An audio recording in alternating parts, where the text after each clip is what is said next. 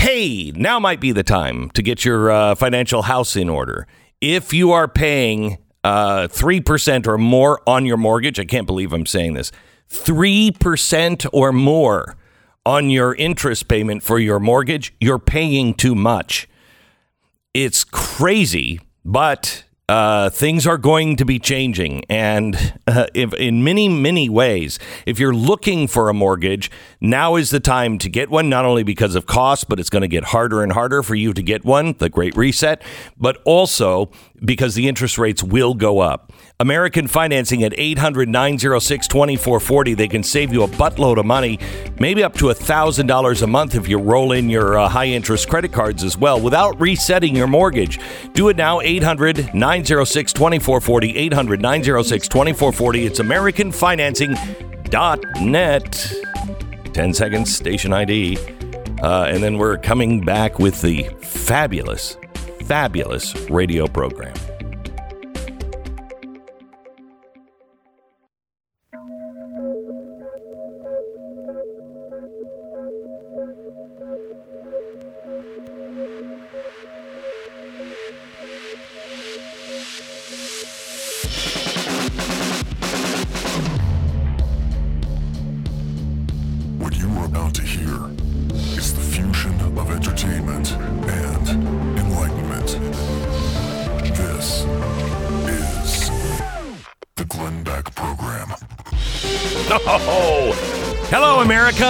It is another fine, fine day in the United States of America. How do I know?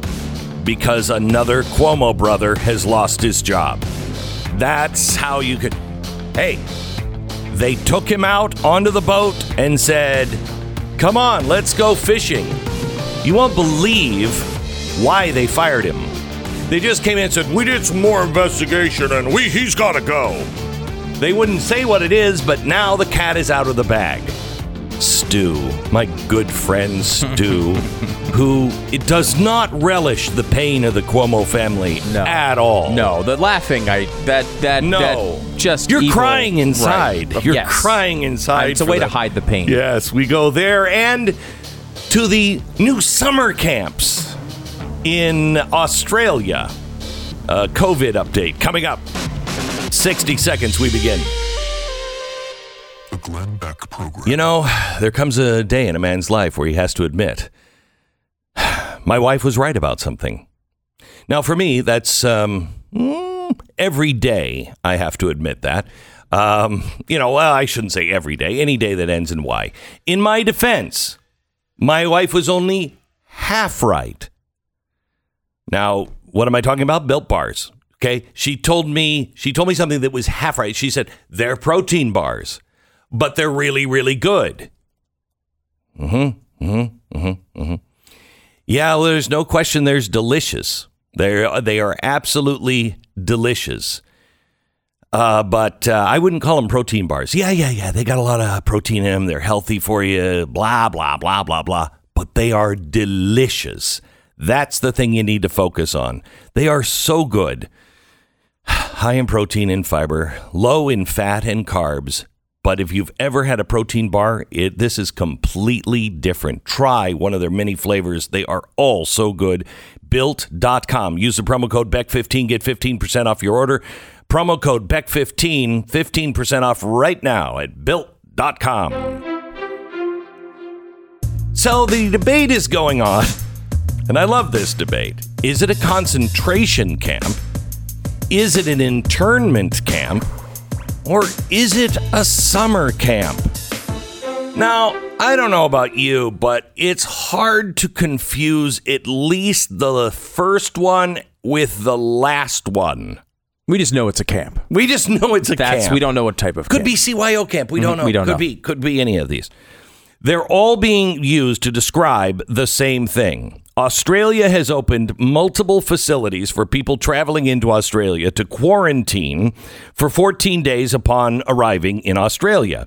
The official website for the Australians Northern Territory government says the places are mandatory, supervised quarantine facilities and they're popping up all over Australia. Now, we have spent over a week looking into these because It's either Auschwitz or it's a summer camp. And I didn't want to go on the air half cocked. I wanted to find the truth. So here it is. One of these facilities, the Center for National Resilience in Howard Springs, uh, attracted attention last week because three teenagers were trying to run away from the facility and they were caught by police and brought back to the summer camp. Now, these teenagers hadn't been traveling from overseas because that's what it was supposed to be. You get off a plane, you got to stay there for 14 days, and then you can go home. All right. But this has now expanded the mandate. Instead of just housing uh, repatriates, they're also housing people who catch the virus, as well as uh, those who are in close contact with those who have the virus.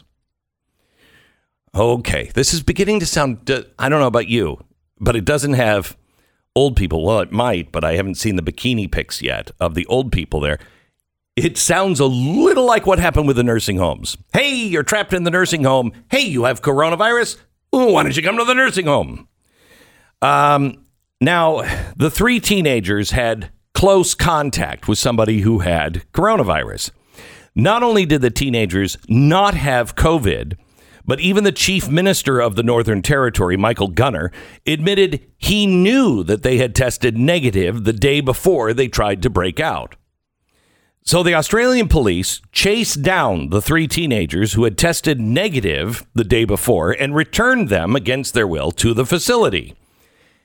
And then the chief minister of the Northern Territory threatened the teenagers that they may have to restart their time in quarantine. He said, absconding from Howard Springs isn't just dangerous, it's incredibly stupid. Oh my gosh, Captain Trips. Because we will catch you, and there will be consequences. Ooh. Now, to make sure this doesn't happen again, they've announced that they will install more cameras in the facility. If the facilities are to keep everybody f- safe from COVID, then why are the teenagers without COVID being forced to restart their 14 days there? Explanation punitive. It seems like the teenagers are not the only ones being punished. Hayley Hodgson, she is a recent detainee of the Howard Springs facility. She's speaking out about her time there. Here's what she said. It's a horrible feeling. You feel like you're in prison. You feel like you've done something wrong. It's inhumane what they're doing. Like you, you are so small. You, they just overpower you, and you're literally nothing. It's like you do what we say, or you're in trouble. We'll lock you up for longer. Yeah, they were even threatening me that if I was to do this again, we will extend your time in here. All right. She describes in the video two undercover investigators that showed up to her house unannounced, asking her if she, quote, knows this person who's her friend and tested positive for COVID. They asked her if she had been tested. She said yes, but she was lying. She had just been to a COVID camp the month before and didn't want to go back. The investigators left, then called five minutes later, and, and she told them she lied. They said, Stay where you are. Someone will come and test you. But they didn't come to test her. Two uniform officers showed up to tell her they were taking her to Howard Springs, and she had no choice. Now, she had just gotten out. Now she meets somebody else and she has to go back.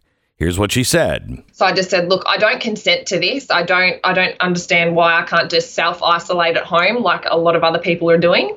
Um, and they just said, we've just been told from higher up where to take you, and that's all that there is. Okay. She had to go to the facility, quote, until she tests negative and then she can come home. But when she arrived, a new set of cops told her that she had to stay for 14 days, and she tested negative every single day. At Howard Springs, you have to wear a mask, and if you leave your little balcony, it's about two meters, that's six and a half feet about. If you leave that little balcony, you're in trouble.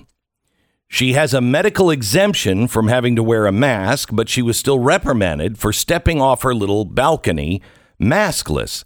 Here's what happened. What's the go? So this, I'm going to give you a warning, yeah? It's an official warning that you have to stand in the balcony and obey the rules while you get, yeah? and that's we have to go the rules again. I don't care. So what's am I allowed to go to the laundry? You're allowed to go to the laundry, but you got to wear a mask. Yeah. Yeah, righto.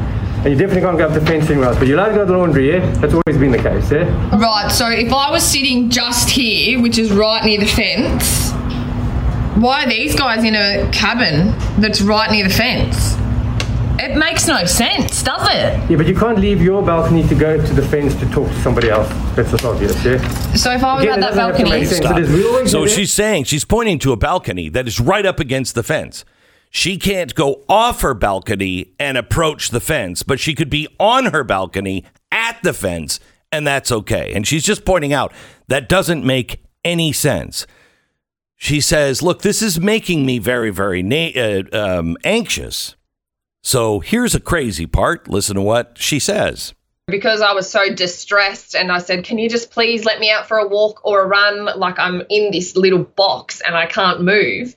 Can I please, I'm, you know, I'm anxious, I'm feeling not well, just I need to get out. And they literally said, We've got a doctor calling you and we'll get some Valium prescribed to you that you can call us anytime you like and you can have Valium.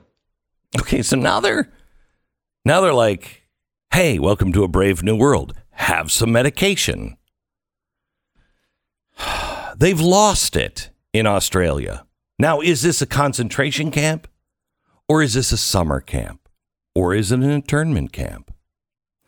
Well, Tim Pool came under fire for calling these uh, facilities concentration camps specifically criticizing the fact that 39 Aboriginal people have been recently transported to the facility, citing a video of Aboriginals and their representatives saying they're being chased down with syringes and forced to go to Howard Springs. Here's what Tim Pool said. Now, I referred to this as a concentration camp. Why? Because the word concentration camp doesn't literally mean Nazi death camp. Right. And there is some, uh, um, you know, you you you are trying to evoke an emotion by saying concentration camp. I did not choose those words lightly. I'm literally trying to point out what's happening. The government of Australia has built camps. They are putting people in those camps. They are claiming it's for safety. This is step one in the 100 step process towards locking up people, sealing them in, and then letting them die. Will it get to that point? Maybe not. No idea. But when has the government built ca- uh, camps with relo- relocatable cabins for people deemed su- suspected of having a sickness to be to be locked away for a short period of time? When has that turned out well? Okay, so the online Australian magazine Quillette fired back and said those videos are fake, known by political opportunists, and that the real Aboriginal people on the ground, I love this line, are grateful for what the government is doing. Like he said, when is the last time a government has, you know, built a camp and it turned out well? When's the last time you heard anybody say, no, the the original people on this land, they loved being rounded up by the government. They wanted that for their own safety. So the debate between the two has gotten really, really ugly. Now, the next thing that comes in this story is Twitter has been flooded with pictures of women in thong bikinis loving their time at Howard Springs Centers for, for national uh, resilience. Um, these these pictures of these women in thongs, it does seem like a nice summer camp. But is that what it is? Bikinis and free beer? Or is it a concentration camp? I'm going to give you the full answer. Uh, and I think it's, well, I'll give you the answer here in 60 seconds. First, I want you to think about the price of meat. Now, think about how much dad or your husband or anybody else loves meat. I could get a, you know, when I see Scrooged and his dad comes in and throws him a pack of meat and says, That's that's rump roast. You know what that costs today? I think, please, somebody throw me a package of meat. I'd be fine. Um, Omaha Steaks is that package of meat. For $99, you're going to get 24 entrees like the world famous bacon wrap filet mignon. You can cut these with your fork. There is no one that makes steak as tender as Omaha steaks. They are really, really good. Plus, you'll get chicken breasts, sides, desserts, and so much more. When you use the promo code BECK, you're also, oh my gosh, have I been around Joe Biden? Listen to my voice. anyway, when you use promo code BECK, you'll also get an additional eight Omaha steak burgers free. You've heard reports about shortages and shipping delays, so don't wait. Order the perfect gift package for a meat lover today. OmahaSteaks.com. OmahaSteaks.com. 100% guaranteed. OmahaSteaks.com. Make sure you use the keyword BECK. 10 seconds, station ID.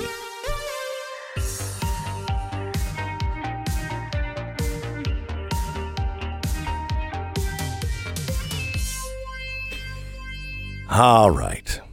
All right. Concentration camps, internment camps,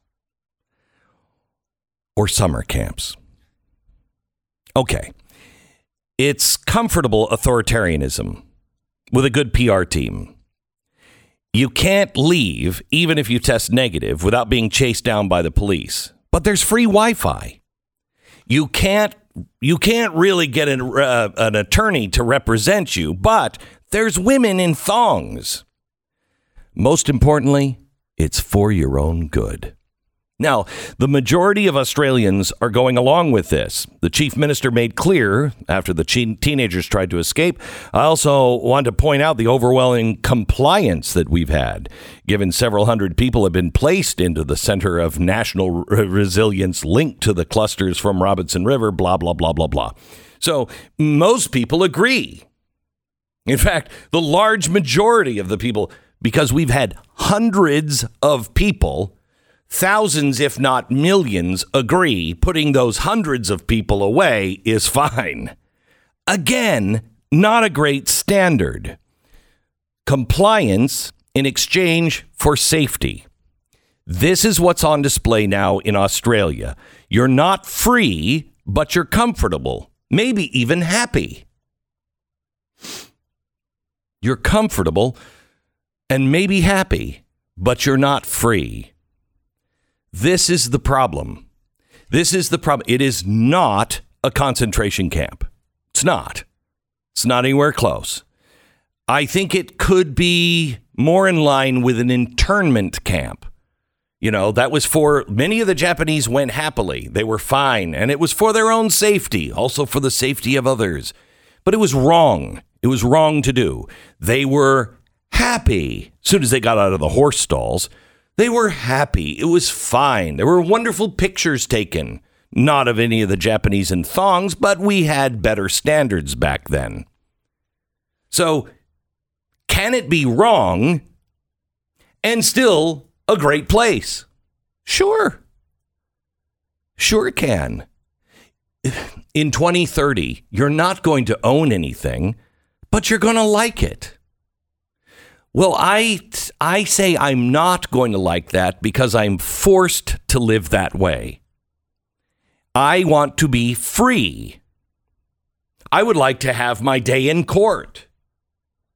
I don't, no matter how nice it is. You know, it's the people who say, you know, slavery wasn't all bad. I mean, there were some slaves that were like part of the family. Yeah, except that part of the family wasn't free to go chart their own course.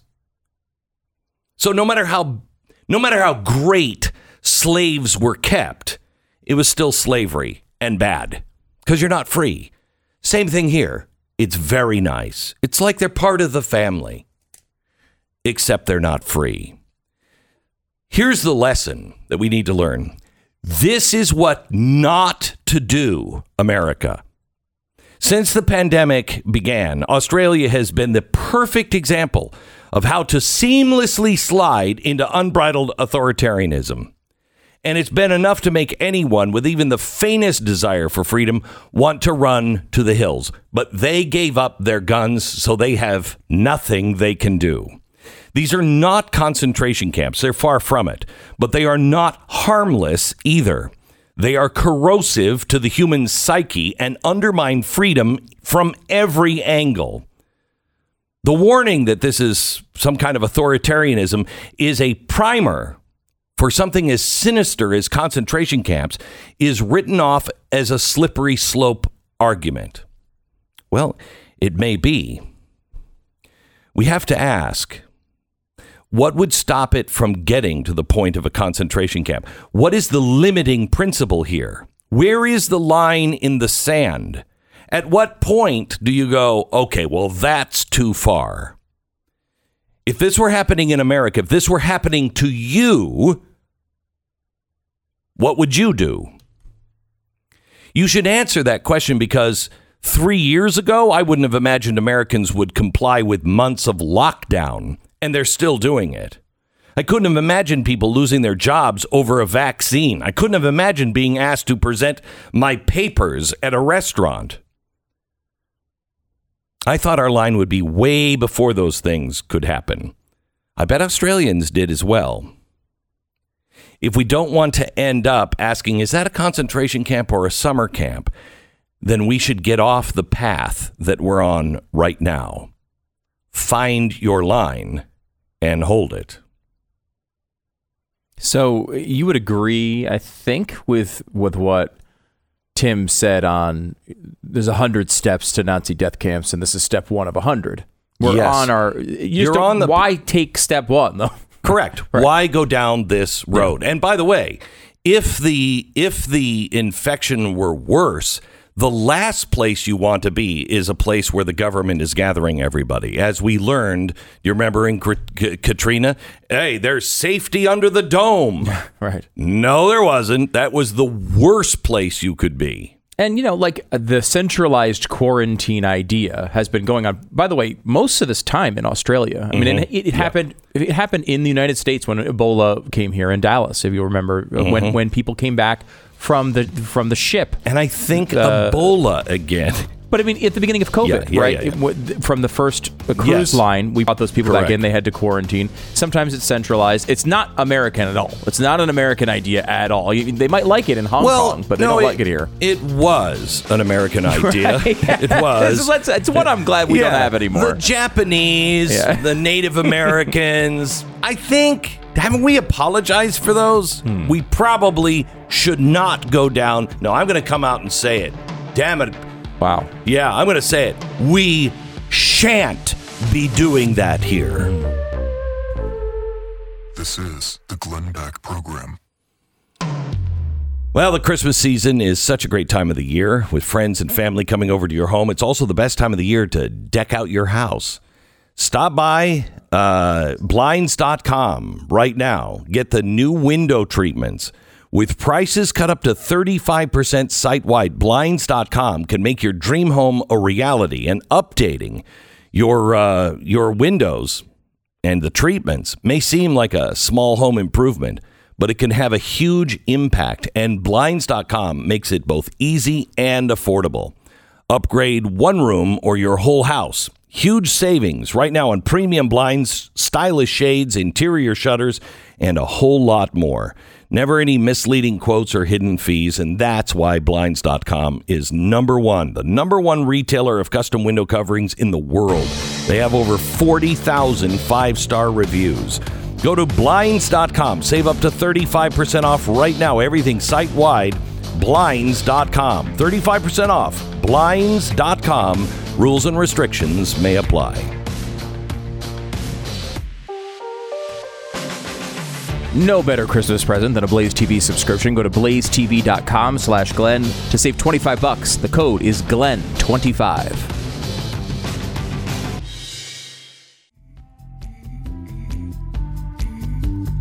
Hello and welcome to the program.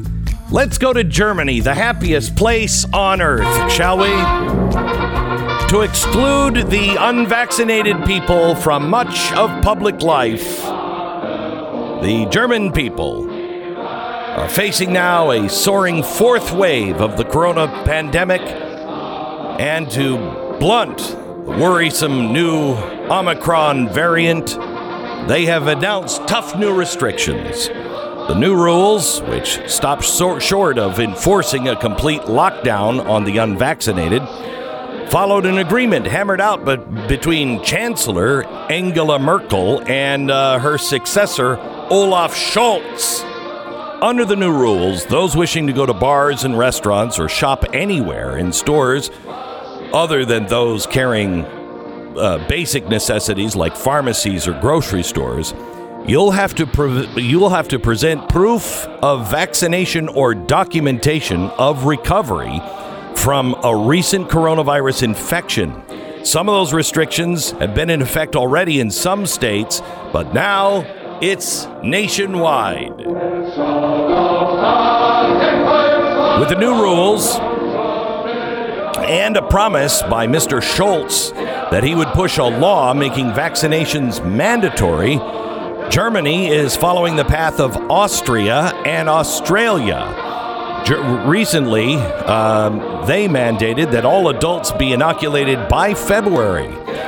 It comes as both countries contend with strident anti vaccination sentiment in their populations that have kept the vaccination rates low. You can see from the decisions that we have understood that the situation is very, very serious, says the Chancellor at a news conference last week. I'm glad that in this difficult situation we're working shoulder to shoulder and that party politics is taking a back seat. And the health of the citizens is the focus of the common endeavor. And I think when the German politicians all march in lockstep, we can all truly celebrate there. Um, I don't know. I you know, Austria, Germany.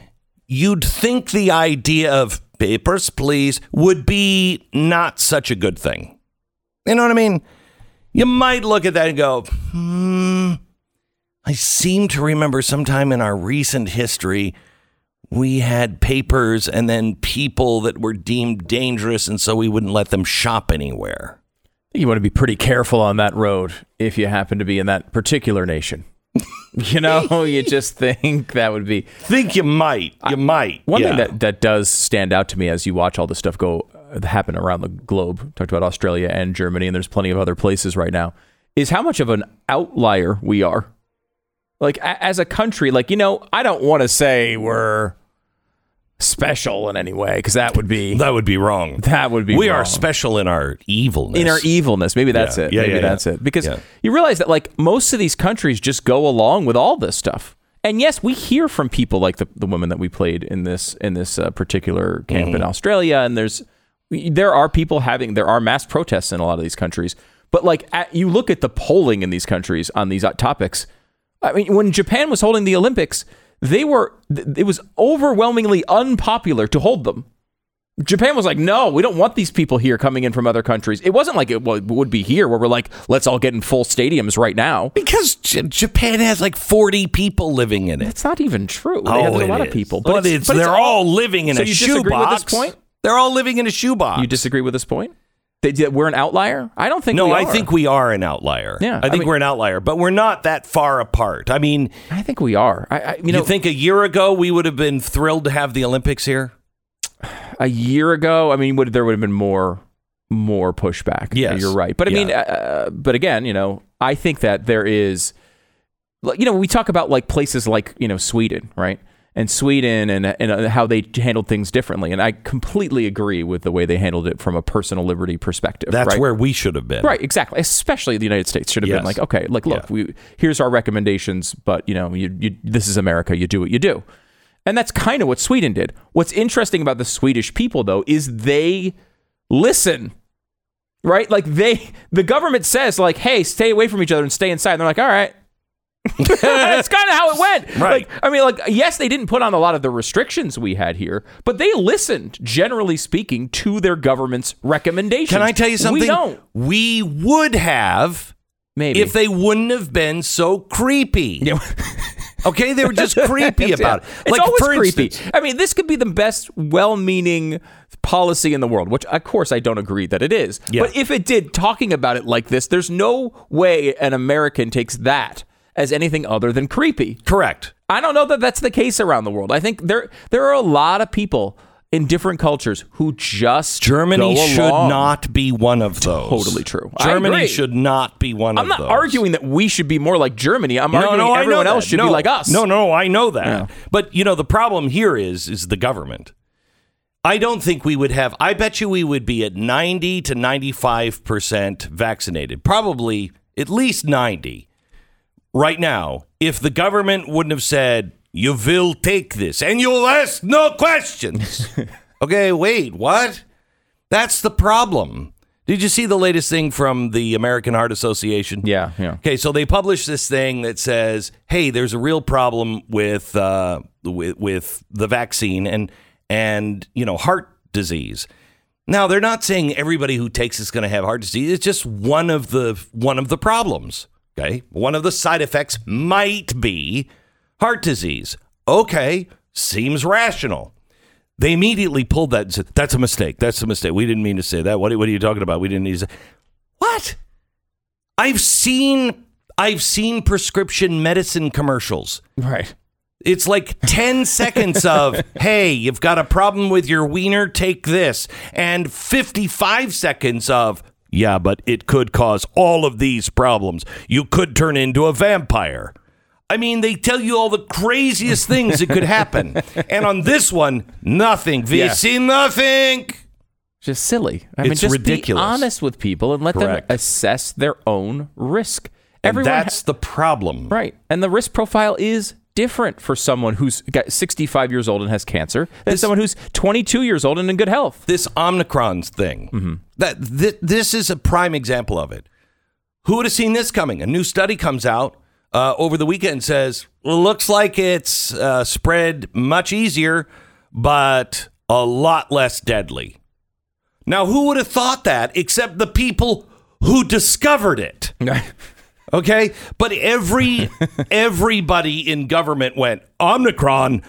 It's a transformer and it's going to kill all of us. No, I've never seen anything like that. We don't have any of the data, and let's close everything. Why? The people who discovered it said it really just causes body aches. Instead of celebrating it, we demonized it. That's a good thing. That one will kill all of the others. Because if everybody Possibly, gets yeah. yeah, if every the idea is Yeah. that the the weakest one that travels from person to person the fastest will become the dominant variant. Mm-hmm.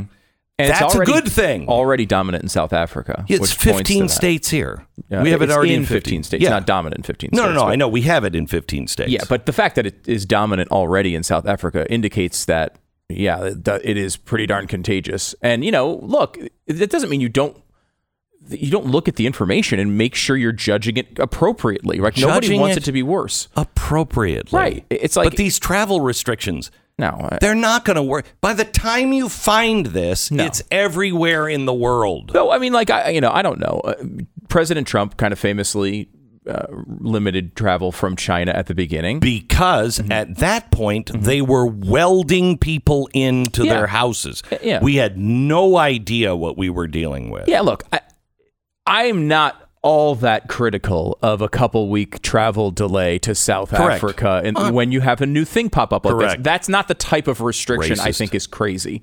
Uh, now, I don't think it's going to do much. It might delay it a Not week. to do anything. Uh, but it is it is Sure. it's something you can look at. And you don't necessarily want to import new strains of the virus before you know anything about it. Okay. If you can delay a little bit, I don't think that's a I don't think that's a terrible policy. Um, but I, you know, restrict. It's completely insane to be putting on like the restrictions they're putting on a state of emergency in New York when they had no cases. Correct. That's uh, no cases. completely No nuts. cases. It should not be affecting anyone's life Correct. here uh, in the United States right now. So try this on for size. Oregon is now considering indefinite mask mandates. That the wearing of the mask, that mandate, will never go away. It's like a fetish at this point. It, it is. Is. like a weird fetish It thing that some of these states have, and some of these, uh, particularly on the people on the left, have with the mask. It's it's no longer. I mean, let, we can be honest about this. I think at this point, uh, th- then no longer. Maybe there was a time in which they thought this was a situation where uh, this was going to affect the way the, the virus is going to spread. None of them believe this at this point. A mask mandate obviously isn't doing anything. You know, you can make an argument in a lab setting with certain, especially high quality masks, uh, that people if people use it at 100% and everyone's really diligent about it maybe it makes a difference. There's one study that happened in, in bangladesh and they and they found surgical masks worn widely reduced transmission by 11% now 11% is not nothing but is it something is, is it this insane cultural point to beat up your political opponents over It is leading. obviously not It is leading to mental illness. I have a friend who was in in California in San Francisco last week, and he said, "I can't take a picture because they're all staring at me, but I'm at this gathering." And there are people seriously wearing gas masks. And he's like, "This is crazy. this is out of here." And I think there, I think it is leading to a mental illness. I agree. I- you I- come down to Texas. Um, I mean, we just had our Mercury party. I don't think anybody wore a mask. I don't think a single soul wore a mask. Maybe one was. No matter but where you are it- right but now. it might have been if there was one. I think it's one of the employees that you know is susceptible to uh, to disease because of you know different medications, et cetera, et cetera. But I don't think there was anybody wearing a mask that I saw, and it's normal here. It's we've gone back to normal, or as relatively normal as you can get. And you go up, you go up north, you go into California, and they're crazy. They're crazy.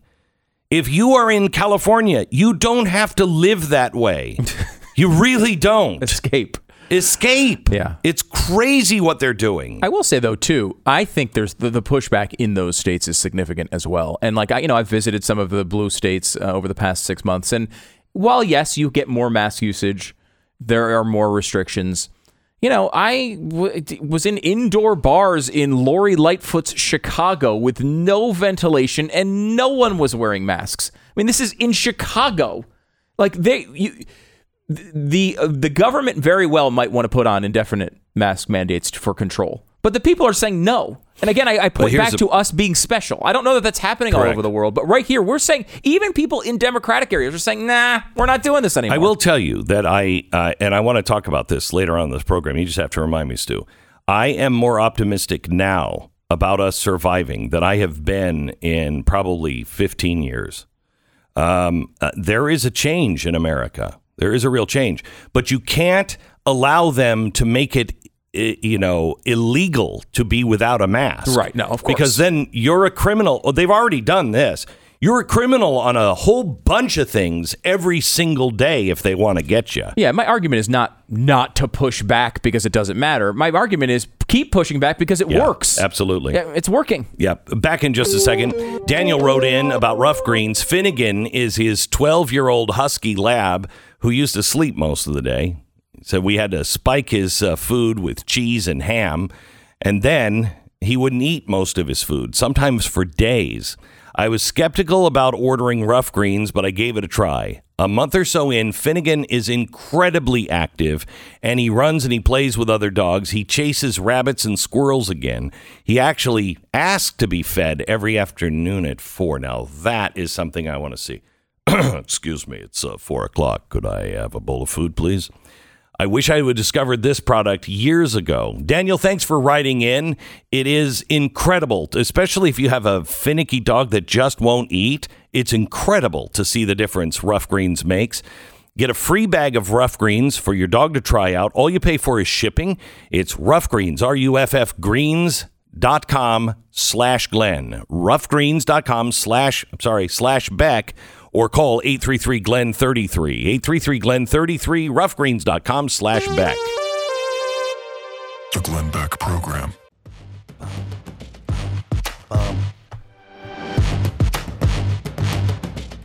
So, uh, I, I mean, as if this is your first day uh, with the Glenn Beck program, I mispronounced um, um, Omicron. Omicron. It's not Omicron.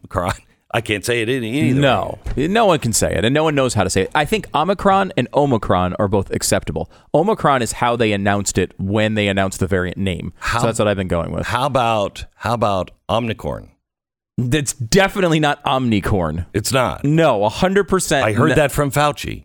You di- you did hear that from Fauci, Yeah. and you also may have heard Omnicron from Biden. It's never Omnicron. No, It's- from Biden, I heard. That's kind of what I heard too. But the you, but we have the actual video of. It. Oh, we do? Yeah. All Uh, right, Now you tell me. None of these. You're looking for Omicron or Omicron. Do you hear that in any of these examples? Omnicron, Omnicron, Omnicron. Omnicron. Omnicorn. I think it's Omnicorn from Fauci. I think it is. I'm going to start calling it Omnicorn. Can we hear it one more time? He's the expert. He's science. This is, by the way, these are separate separate clips from Biden. So this is not us repeating Biden. He did it Omnicron, Omnicron three different times in the press conference. Here it is. Omnicron, Omnicron, Omnicron. Omnicron. Omnicorn. it's the Omnicorn variant. Are you arguing with science itself? I, I am I'm calling it Yes. Omnicorn from here on out. the Omnicorn variant. I will not be accused of arguing with science. That's true. If you call it Omicron, you are arguing with science because Fauci is science. Yes. So Omnicorn it is on this Ah, program. Omnicorn from here on out.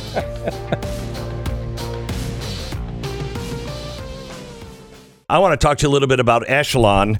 Uh, I know my New Year's resolution last year was to get into shape, but this time I mean it. I remember that Yeah, resolution. Mm-hmm. This time I mean it. Um, we actually, both Tania and I are. Yeah, I'm gonna be. I'm gonna be in a bikini by this time next year. Glenn, No, you wait, could get in her shape. goal. Okay, yeah, I was gonna Okay, say, yeah. you don't right. need to wear a bikini Yeah, even anyway. if you get into shape. just so you're aware. Anyway, uh, Echelon is an affordable way to get the workout equipment, the workout community, and instructors' motivation right in the comfort of your own home. You can buy a different bike or a different instrument, but I'm gotta I gotta tell you, you'll pay way too much. Right now, for a limited time, you can get the fitness equi- equipment that you want, Echelon, at the price that is amazing. You can get up to $800 off the sticker price. To get the exclusive discount, text BECK to 818181. Text BECK to 818181 to get up to $800 off the sticker price. Text BECK 818181. These make for absolutely incredible Christmas gifts. If you know somebody that really wants to sha- uh, stay in shape and wants one of those really expensive bikes, don't pay all of that money. Get the same thing uh, at an incredible price. Echelon.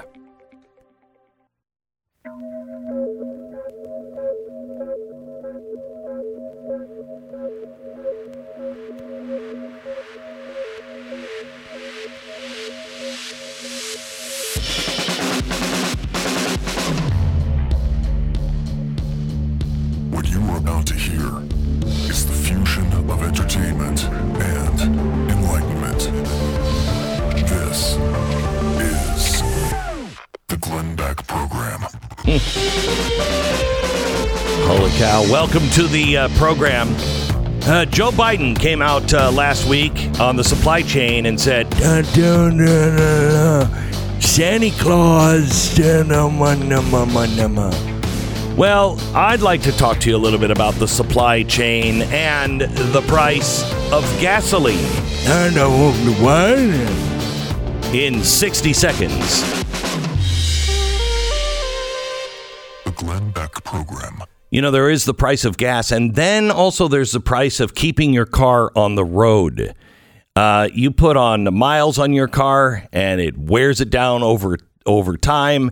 The weather comes in and hits you really hard. This is the worst time for car repairs right now. You, your car has a hard time adjusting uh, to uh, the weather, and that changeover is really, really difficult on cars. If you don't have a warranty and something goes wrong, geez, God forbid it's a chip. If you don't have a warranty, how long? Just think of this. How long is it going to be that your car is in the shop waiting for that part? Imagine just what it's going to cost you in the car rental alone, let alone the actual fix. CarShield is the best defense against costly repairs that could put a deep freeze on your plans and your finances big time. carshield.com slash beck. Carshield.com slash beck. Save 10% carshield.com slash beck. Deductible may apply.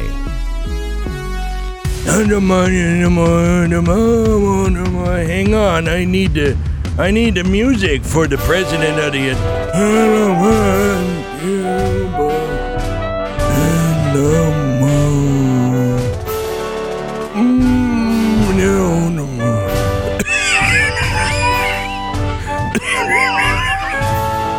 You already have a grandkid or some hot little kid sitting on my lap. Biden came out uh, last week. Okay, enough.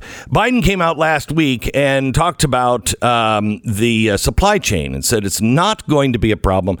Well, let me just tell you the Food and Drug Administration is now warning that the supply chain bottleneck is threatening the availability of over 100 pharmaceutical products. According to the website, the agency has asked manufacturers to evaluate their entire supply chain, including active pharmaceutical ingredients, finished dosed forms, and any components. Yeah, they're saying that there might be some shortage on of heart medications, antibiotics, and cancer drugs. But other than that, Santa Claus is coming to town. This is this is what Biden said.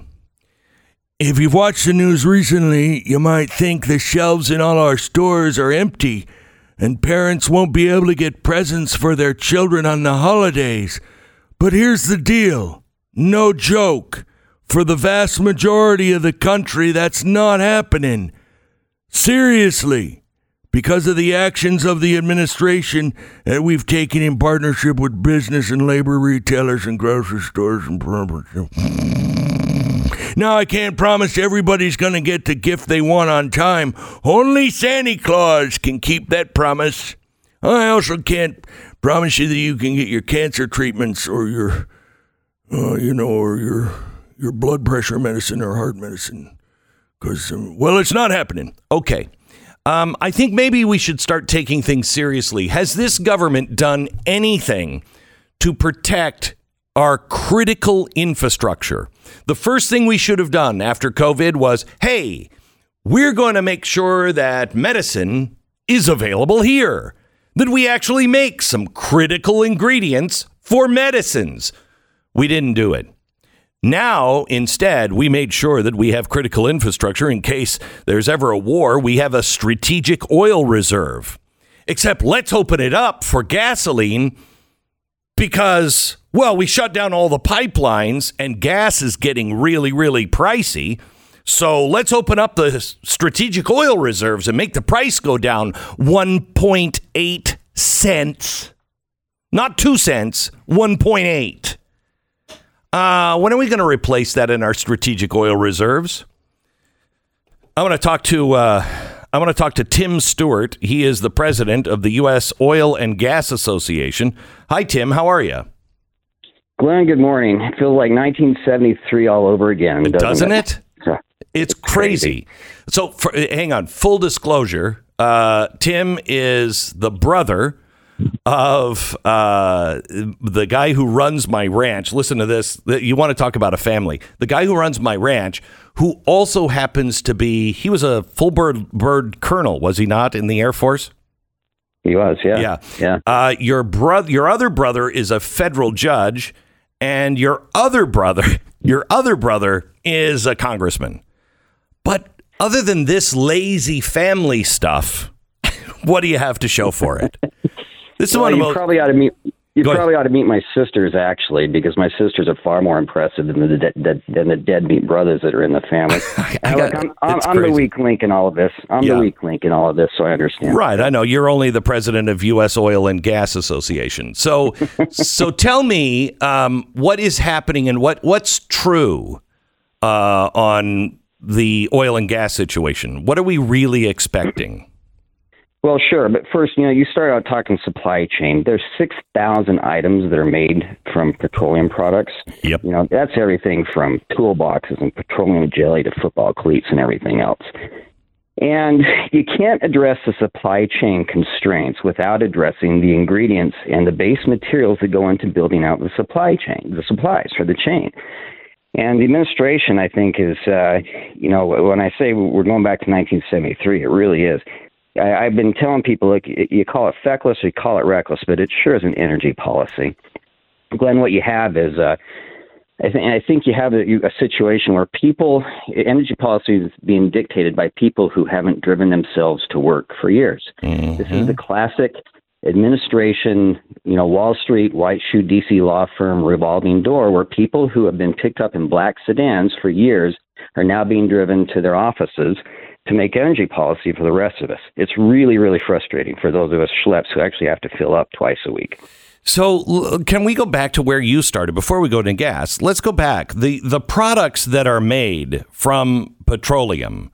Um, uh, you know, I used to be a good friend before he passed away of Jon Huntsman, and I went to his office, and in his lobby he had this like miniature house that was cut in half, and it showed everything that petroleum was involved in, and I mean, it's everything. It's everything. Right. How does Everything. how does the the uh, the world live without a healthy supply of petroleum?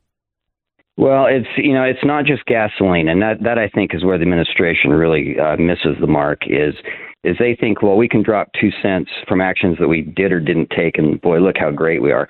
But the reality is is anybody who is waiting for anything to be made or is trying to make anything relies solely on this base material, of which we have in absolute abundance across the world, and particularly in the U.S. And yet, for whatever reason, this is sort of that, that ideological approach that if it is something that may or may not contribute to a carbon footprint, then it's bad. And that's the whole problem, I think, is, is you have this administration, you have this confluence of events where administration arrives at the same time as demand is starting to increase after COVID. And that administration starts to make bad decisions on day one, and literally every week they make bad decisions with regards to how do we ensure a basic supply of the basic materials we need. Well, now we're now we're talking. I mean, they just did and talking about opening it up a second time, the strategic oil reserve, which I'm not for Yeah. when a Republican president does it. That is for strategic purposes, and Right. uh, you know maybe that's to keep the gas price down if you know it's going to come back down. But with this administration, if they continue to follow what they're doing, gas prices or oil prices will not come down. They'll get higher and higher as they squeeze even tighter and tighter on these companies. Am I No, right? you're, you're, you know, you're exactly right. And if I could, just for a second, you know, the, the administration opened up the Strategic Petroleum Reserve in, in response to being told no by OPEC.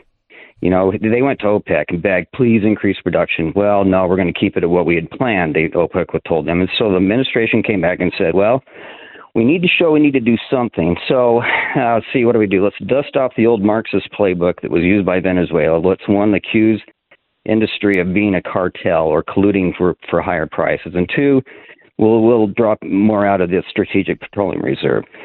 Some perspective 50 million barrels sounds like a big number.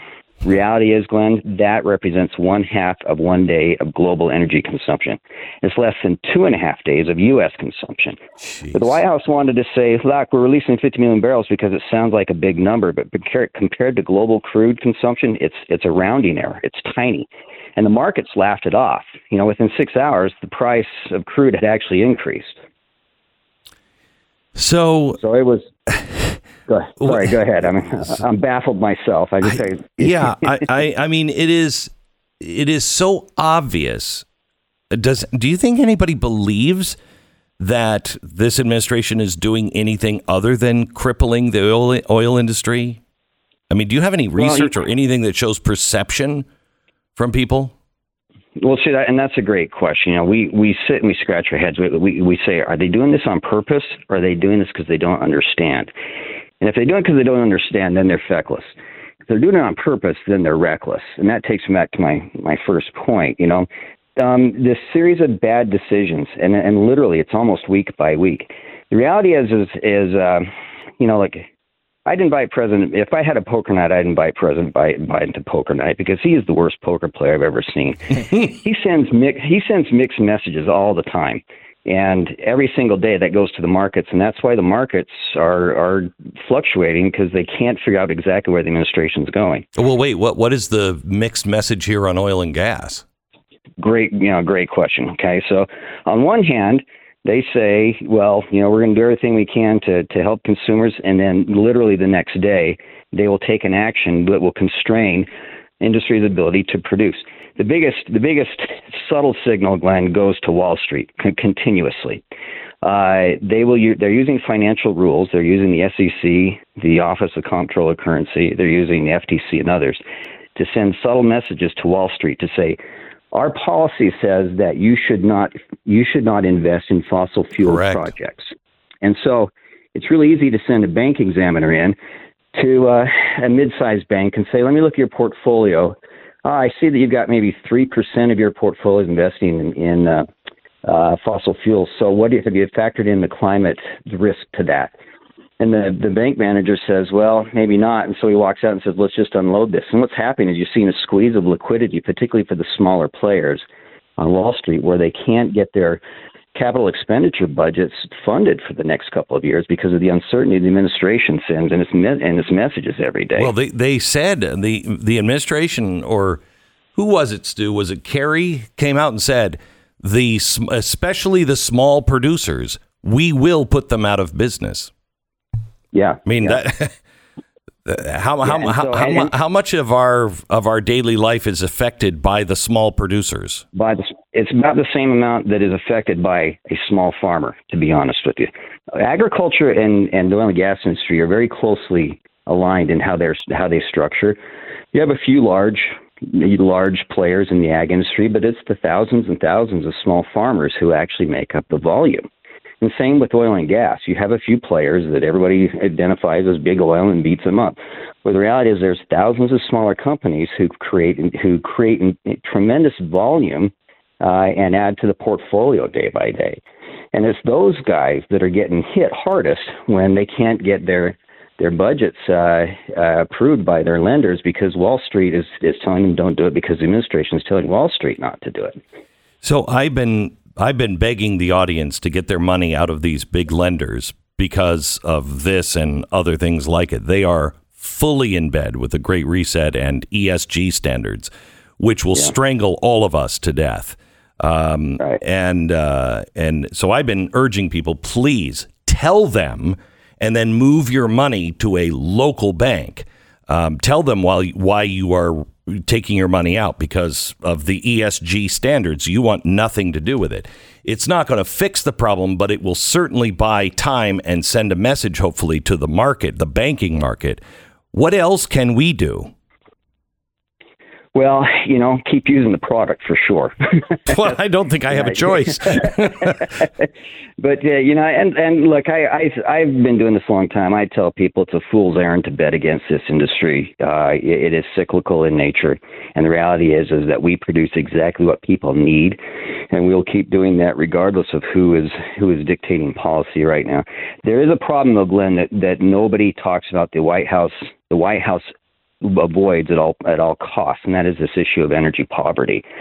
And you know, it's easy for me to say to people, use our product, but when the reality is, look, we're industry is cognizant of, of this fluctuating price mark and how hard it is for people. And energy poverty is something very, very real. You know, I don't know if you saw this, but uh, there was a Gallup poll that came out last week that said 45% of Americans are reporting financial hardship triggered Yep. by increased prices yep. seven in ten lower American households are experiencing real hardship, and that's pushing millions of people back into what we're, what we're calling energy poverty. It's the, because you make rational decisions. Do I drive the 40 miles to the doctor? Do I do it on Tuesday or do I do it on Friday? Because I don't know if I can afford the fill up for the rest of the week. That's really concerning to us, you know. And uh, I, um, I'm from really, industry- I'm really concerned, very, really, very concerned, Tim, about this winter. I mean, there are a lot of people that you know use oil and gas for their furnace that are going to have to not not just say, "Do I go to the doctor?" but "Do I turn the heat up?" Um, Exactly. And that's, I mean, we are, we're. I don't think no one in the media and certainly no one in the administration is addressing this issue and they're pretending that it's not going to exist, but it is. It's already Right. here. Right. And so, you know, if people say, well, what would you tell the administration to do? Glenn, I say, I would say, if, if I were to tell the president, I'd say, look, whatever you're going to do, don't do it In fact, I need you to stop trying to help anymore.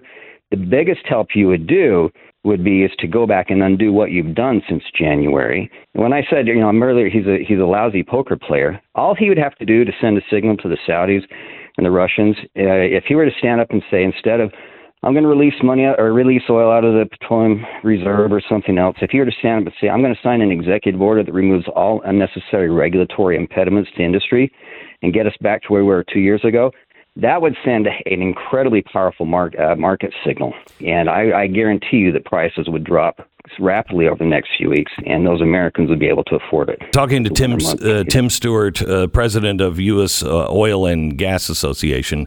Um, let me take a one minute break here, and Tim, I'll come back. I've just got a couple of questions.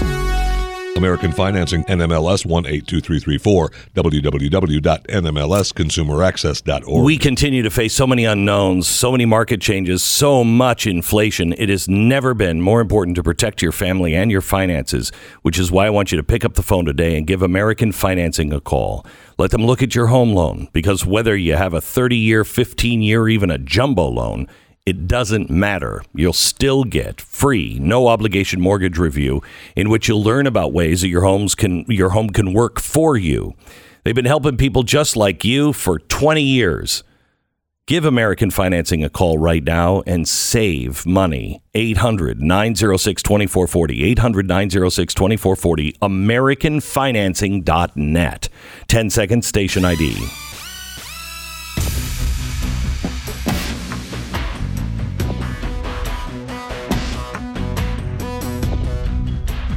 Tim, a couple of quick questions for you. When Barack Obama uh, stopped the drilling, uh, the deep sea drilling uh, in the uh, Gulf of Mexico, I remember uh, talking to oil experts, and they said those things are on long term lease. You get rid of them, it's going to be a long time before they're able even to come back, and you just don't build a new one quickly. Can we Correct. reverse this? Is there going to be damage done in the next three years that is irreversible? Well, so give, give it some perspective. When Obama took uh, office, uh, the the federal oil and natural gas production was about 24 percent, or sorry, about 36 percent. Uh, when he left, it had dropped uh, down to about uh, 24 percent, and natural gas had dropped to 13 percent. And a lot of that is reflecting on not just the offshore, but also his onshore constraints. And uh, essentially, they devalued the federal oil and gas assets yeah. where it is almost worth nothing. The industry is very, very reticent to, to try and pursue any federal onshore leases in particular. Uh, it's just not worth the regulatory risk right. and locking up the capital for 16, 17 years. Um, one last, uh, one last thing. Do you have any idea of what you think? I think gas is going to be. I mean, it just hit five dollars a gallon in California this weekend.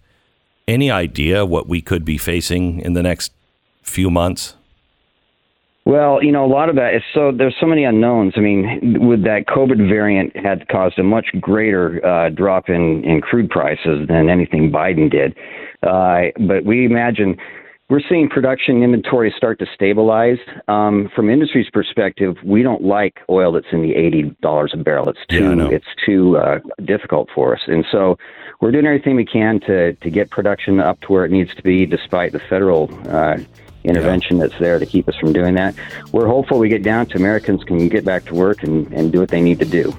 Tim Stewart, president of the U.S. Oil and Gas Association. Uh, thank you for being on with us. God bless you. Hey, that was great. You bet. Thanks, man. Talk to you later. Back in uh, just a second with more. Oh, we stop at the Cuomo household. Oh, now two brothers unemployed. Hmm. Stu has that report when we come back.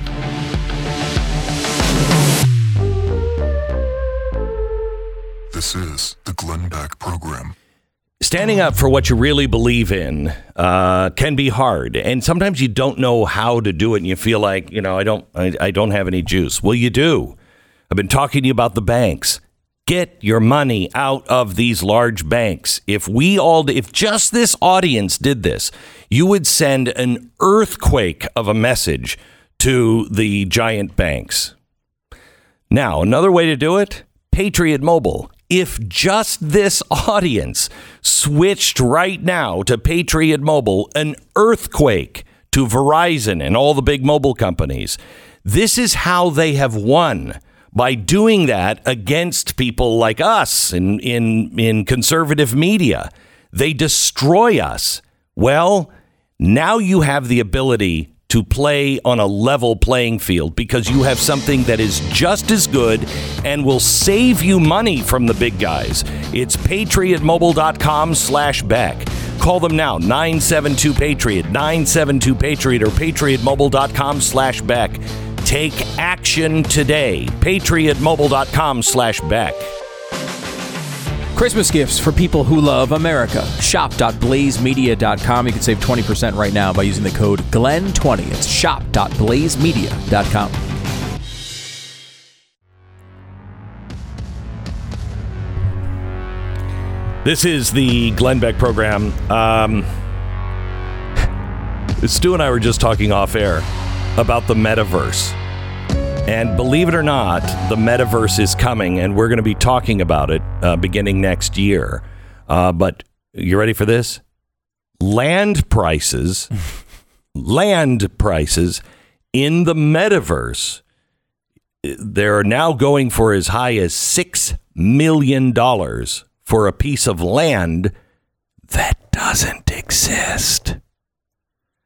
And I'm trying to get my arms around this uh, and find a way to explain it um, because it is going to be a factor and it's going to happen much faster than anybody thinks. Uh, and you need to be prepared to to understand it because if you're not going into the inner um, the metaverse, I guarantee your children will, and it will become one of those. It will become something as as essential, and I say that with air quotes, as essential as a smartphone now. Yeah, because I don't like this version of the metaverse. Yeah, which is where we just stare at our phones and, and Don't live talk to each other. Yeah. Right. I don't even like This that, is- let alone Yeah. what this could be. Well, let's go back to the real universe, the, the actual one where there are yet some consequences. Um, Chris Cuomo, the Fredo of the family, was put into the little boat and taken fishing by CNN this weekend. That's nice. Yeah. Nice little trip Well, out to the water. Yeah, I should see The Godfather. Anyway, um, so Fredo is out on the boat, and um, when they come, when you know the guy who took him fishing comes back and goes, "I don't know what happened. He was uh, lost at sea along with my shotgun." Anyway, um, they don't say what Fredo did to finally get him fired. This is a really interesting part of Yes. this story. Uh, obviously, we all know what Cuomo has done that should have gotten him fired. Correct. You know, everything from helping his brother to completely failing as a host, uh, to lying to the network, to lying to his own audience, to previous sexual harassment allegations that Correct. were confirmed basically by Chris Cuomo himself. Right. All of those things did not Right. rise to the level for uh, nope. for CNN to do anything. Now, eventually they did suspend him, and they suspended him based on I think a couple of things. One, there were uh, there was some additional information that came out from the state of New York, and we co- covered this a little bit last week. Probably the worst part of this was he was actually targeting one of the women uh, and calling sources to get information on one of the women. But that still wasn't bad enough Still wasn't for CNN. enough. Right. Then he also was outed as lying not only to the audience but but to the network itself. So it's one thing to actually break every journalistic piece of Mm-hmm. ethics that's ever happened in the history of mankind where even their own Jake Tapper himself came out and said no journalist could possibly think this was okay. This is back in May and they Mm-hmm. still didn't do anything. So uh, he crosses this line where now he's not only lying to the audience and you know ruining journalism, but he's also now embarrassed his employers. So- and that's hard. uh, Brian Stelter uh, came out and said on Saturday uh, that Cuomo had, quote, caused so many headaches and many staff members at CNN were very unhappy. At their decision. This is fascinating because number one, Stelter said earlier He'll be back in he'll January. be back in January. He was the one person who was really kind of on the optimistic Cuomo train here Mm-hmm. that he might actually be back. There's a lot of reporting that he was done with Zucker because of have. the embarrassment. he might have had a crush on him. Maybe he was thinking, maybe somebody will grab my butt. I I don't know. Some people like different things. Yeah. We do have the Stelter uh, quote by the way. It's, it's a this is clip uh, five. Uh, listen to this. This is about a confluence of factors, Mm. about a series of headaches that seemed like they were never going to end. I said on the air last night when the news broke, this seems like a case of death by a thousand cuts, and my reporting sense backs that assessment up. This was about not any single headache, but many headaches No. that continued to pile up.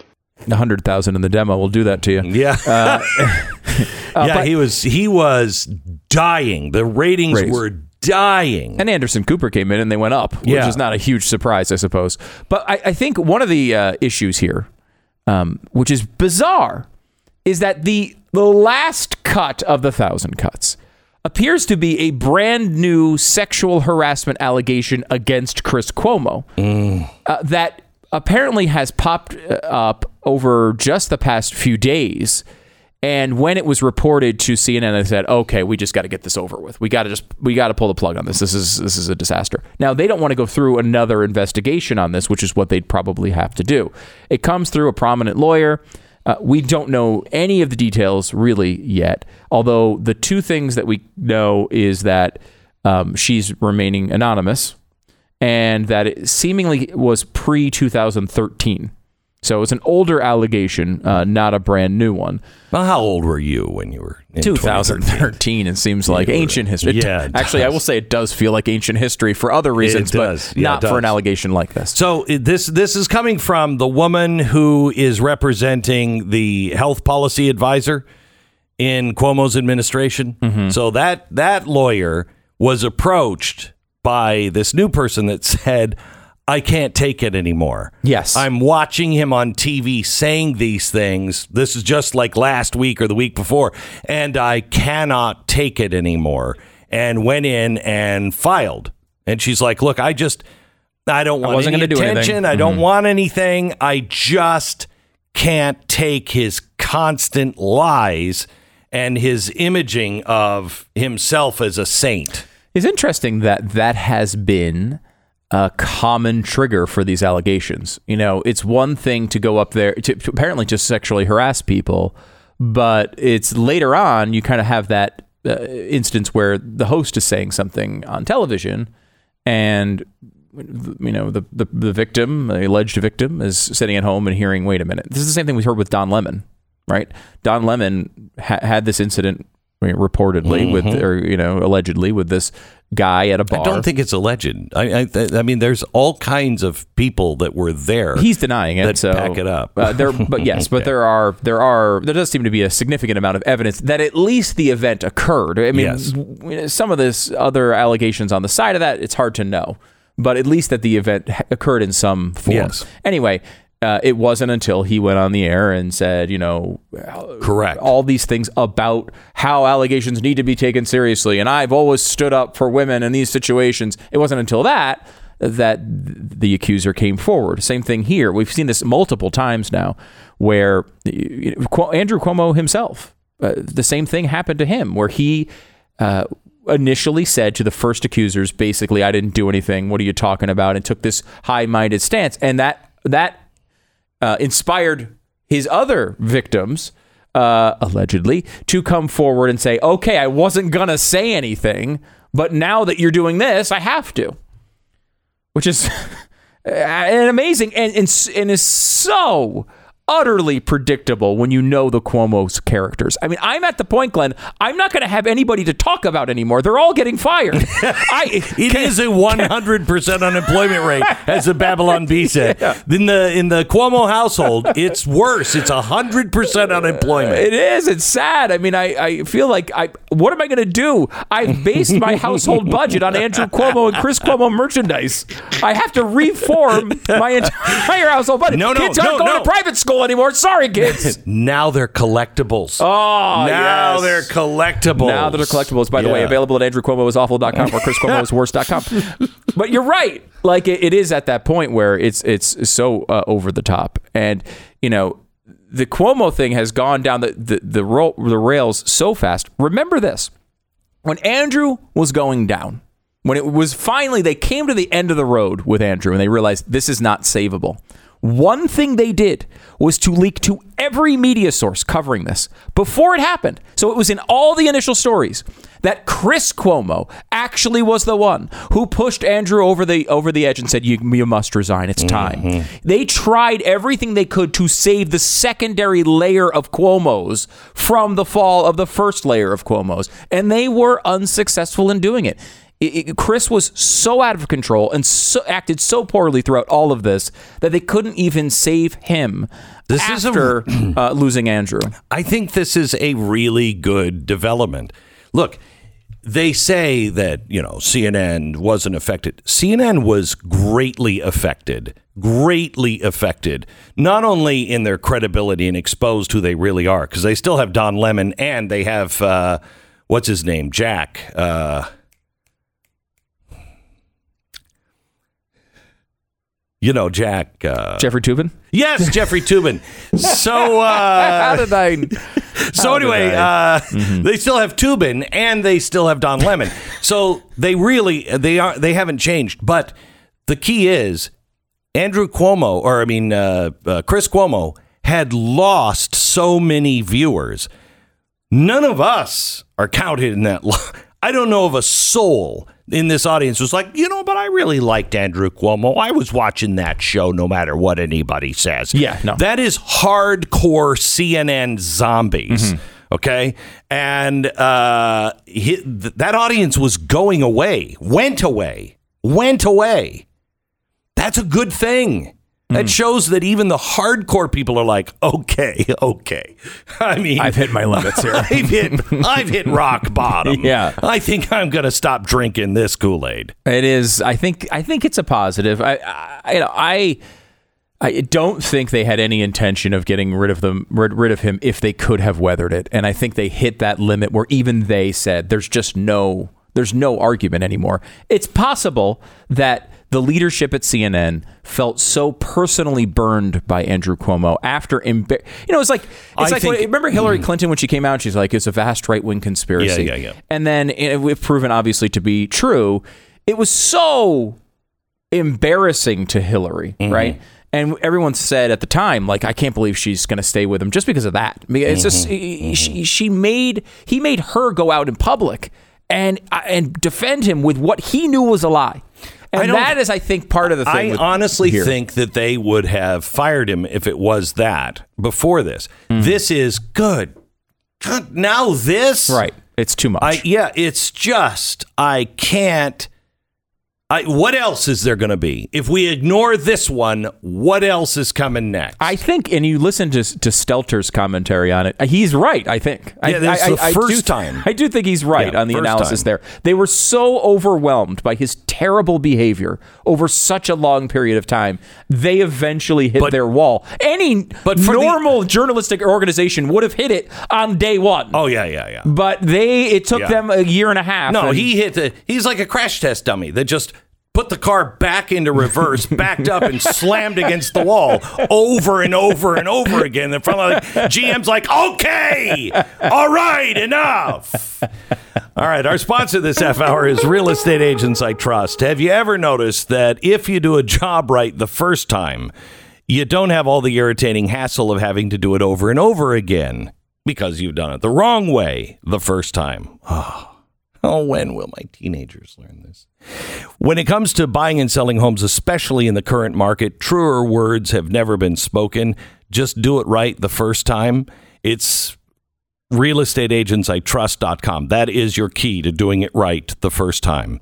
realestateagentsitrust.com. It exists as a free service to you and it it is the way to make sure that you have the right person representing you, whether you're buying or selling or both. And whether you need one real estate agent to handle both the, the buying and the selling because you're moving across the street, or you need two because you're moving across the country. we can help you. We will pair you with the people that we have found to be the best agent in your area. Somebody who knows the best practices, somebody who understands the crazy housing market, somebody who's a team leader and a closer, and somebody who actually listens to you. If you're thinking about buying or selling a home or both, go to realestateagentsitrust.com. The name says it all realestateagentsitrust.com. You are listening to the Glenn Beck Program. Welcome to the Glenn Beck program. We're glad you're here. Uh, have you been uh, uh, Have you been to the movie theater lately? Yes, I saw. What'd you see? I saw the French Dispatch. The the what? the French Dispatch. You're not excited about it? You you didn't you didn't haven't seen it yet? Uh, no, I I haven't even heard of it. really? No. No, that's not. Uh, what what what what what exactly is? I mean, Hmm. don't think I don't watch upstairs downstairs with you, Lovey. But what the hell is that? So I'm a fan of Wes Anderson and Wes Anderson movies, and this is his new one that was supposed to come out in April or May of 2020. Um, so I it- have seen the Wes Anderson, and I thought I want to go see that, and I don't remember what it was about. yeah, like the you know this is like the Royal Tenenbaums is one of my favorite movies. I Yeah. love that movie. Um, uh, you know Moonrise Kingdom and Mhm. and uh, you know, there's a bunch of really really Really uh, good ones. Um, and it's you have to really be in the mood for it and really like this sort of stuff. Um, but I did see the French Dispatch. It's like one, a Wes Anderson movie if you gave him just said, "Hey, whatever you do, don't do anything that might bring in a large audience. Just do what you want in every single moment." That is the It's French like- Dispatch. Woody, Woody Allen. You know what? You should also play the clarinet in all of your. Yes. on the screen. Yes. through all of it, All of it, Play, play the the, clarinet. clarinet. That is sort of Yeah. what this is, and I like him, so I liked it. But I don't. I it's not going to break any box office records. I, I fear. I don't What think- is it even about? It's basically um, about a mythical um, uh, newspaper or, or like publication. Um, it's sort of like his love letter to the New Yorker. Apparently, when he was uh, very young, he, that's how he got into storytelling and loves the New Yorker. So think about think about a Wes Oh Anderson gosh. love letter to the New Yorker. you know what I saw? through a fictional lens. You know and what he I- got this movie nailed. That's great. So a movie you don't understand.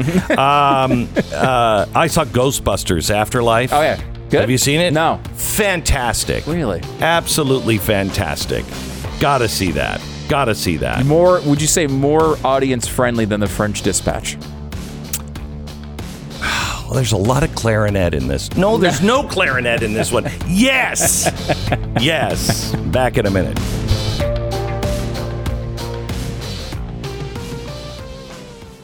When you're a dog owner, you want to do everything to give them a long, happy, and healthy life.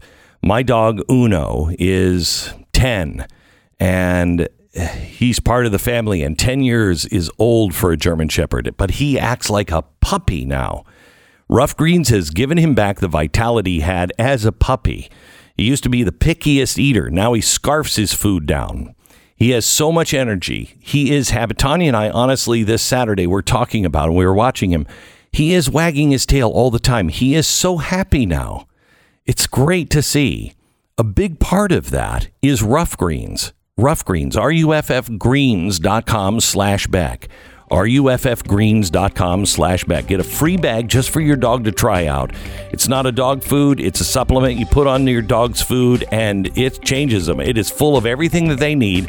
833 Glen 33. 833 Glen 33 or ruffgreens.com slash Beck. All right. Jason Buttrill is coming in with oh some more bad news about war someplace. I'm sure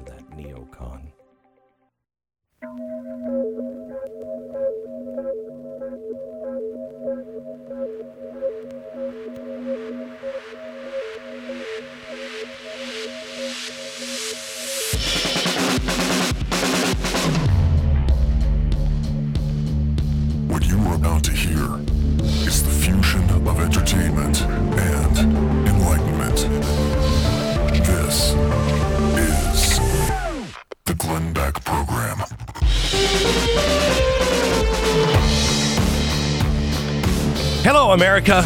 You know, I know it's Monday, but let's just get this out of the way on Monday, and then we can enjoy the rest of the week. Uh, there is potential trouble in Iran. Uh, they are not going to agree to any deal that that doesn't improve the Obama era pact. So they're looking at Joe Biden going, no, we're not going to just take that back. We want something better than that. Then you have China flying uh, miss or flying uh, planes into Taiwan's airspace, and they're saying now that we're thinking we just might reclaim that land any day now. Plus, they're also uh, jamming our satellites and attacking our satellites. Russia's also attacking our satellites. And they've also decided, I think it's a good time of year to take Ukraine. A big battle in Ukraine with Russia is coming. What are we going to do about it? Because I can't believe that the dictators aren't thinking what all of us are thinking. This president's not going to do anything about it. He's weak, and the country is weak. This is the time where I said the whole world will look at the United States of America at a weak point and go, now, go, go, go, go, go. That's what's coming. Our expert in foreign affairs and head writer, Jason Buttrill, is coming up in 60 seconds. The Glenn Beck Program.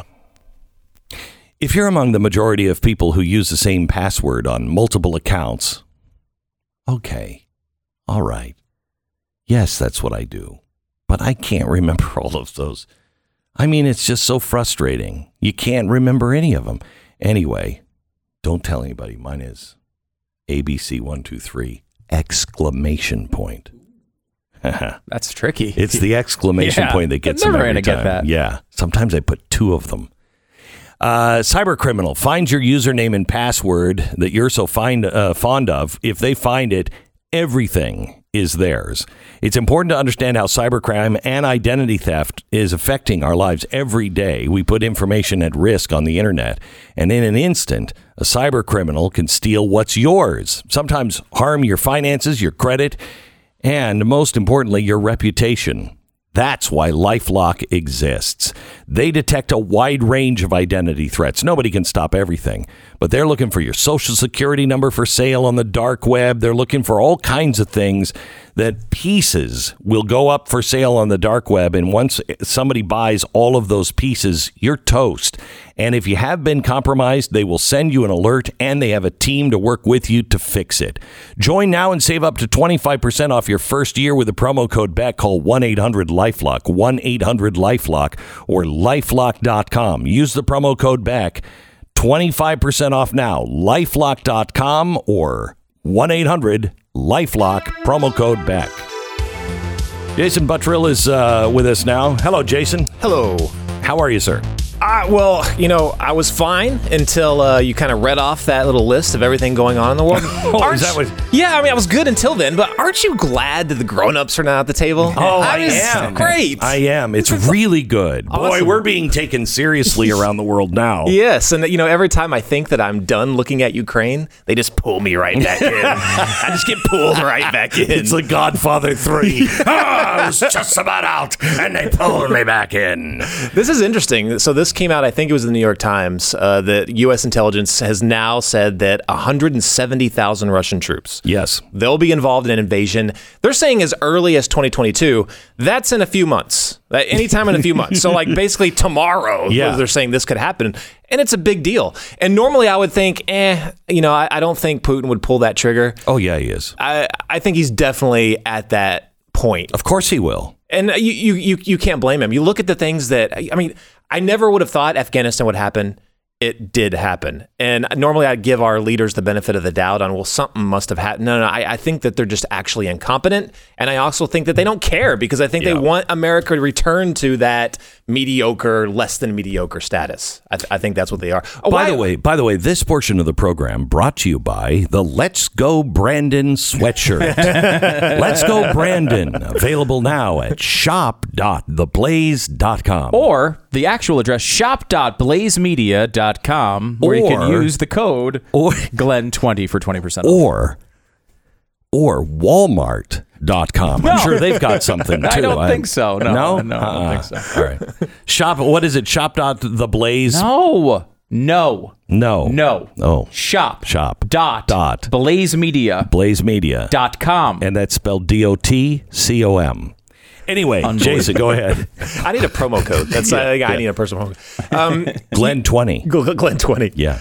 Um, you look at some of the things that they've done that have completely undermined our ability to just even keep stability without having to send armed forces. Things that we would not do if you were being serious. Things were done in the Trump administration, but he never got credit for, like greenlighting the pipeline that would completely circumvent Ukraine, Nord Stream two. Yep. We were like, why is he doing this? Like, what is is is he working on some other kind of backroom deal? Like, like if Trump would have done this, they said, oh, you know, he's, He's in working with Putin. the Russians. Mm-hmm. Working with the Russians. Putin's bought him. You know. Yeah.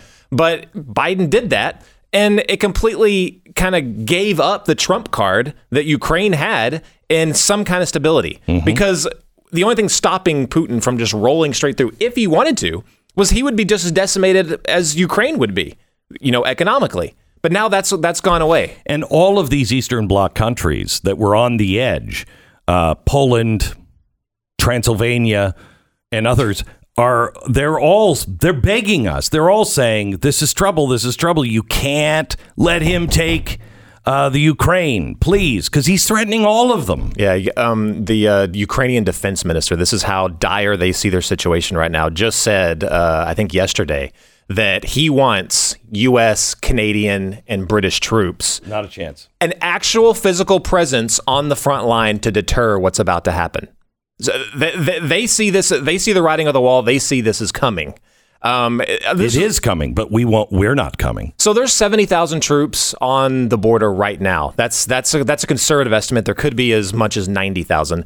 That 170,000 troops, and let's put these numbers into context, that's more than the entire United Kingdom military. Not just military, army, Marines, whatever. The entire military. Wow. That's the type of numbers we're looking at That's how weak England is, and we haven't taken them yet. Right? We need to correct that. I mean, that's like- ridiculous. We could have that right whole, for the taking. The Queen would be ours.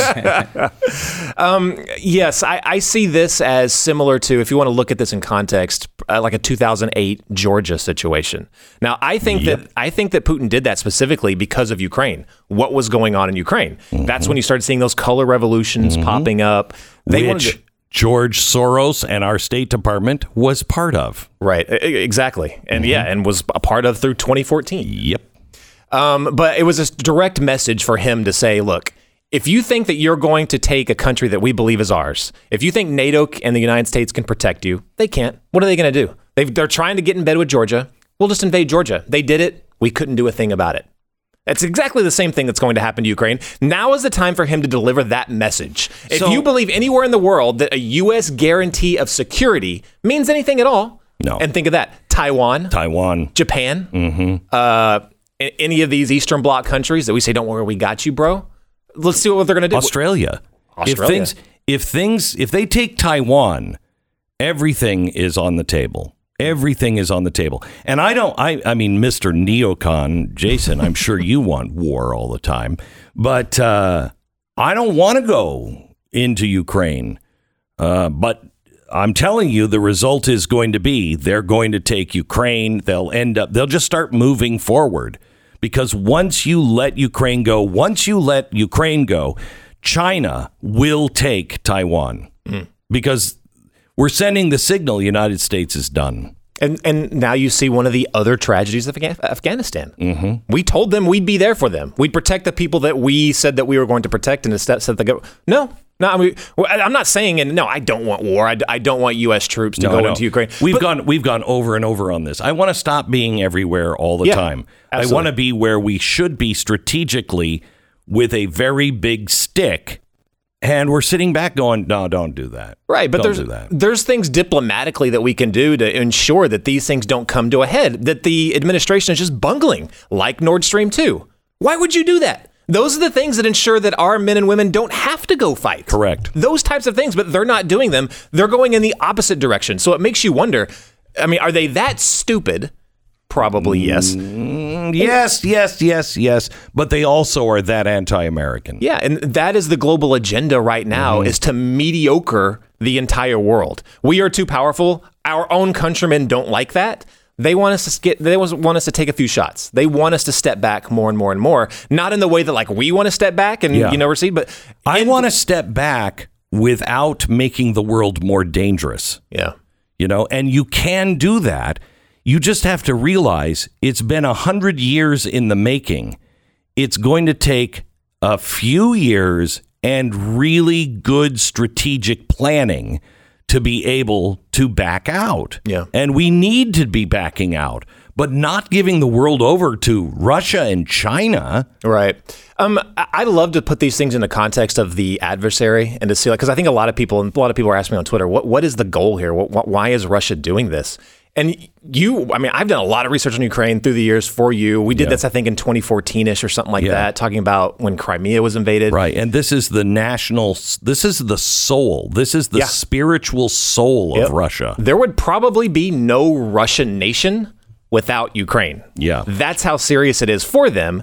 And I think most Russians don't want a prolonged fight. But there was a very large nationalist, that, you know, nationalized, you know, population in Russia that mm-hmm. they see that that's how they feel. And Putin knows this. And they always do this throughout the centuries. They, you know, every leader knows how to turn up the dial on nationalism, whether it's the Orthodox Church, whether it's like Ukraine, Belarus. They know what to do.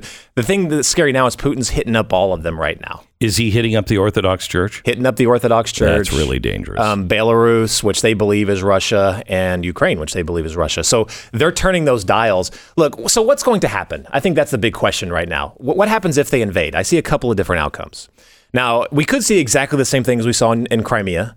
Basically, Russia was already there, so all they did was send in their little, you know, little green men. Yep. There was not much, not not much shots fired, and they just took it.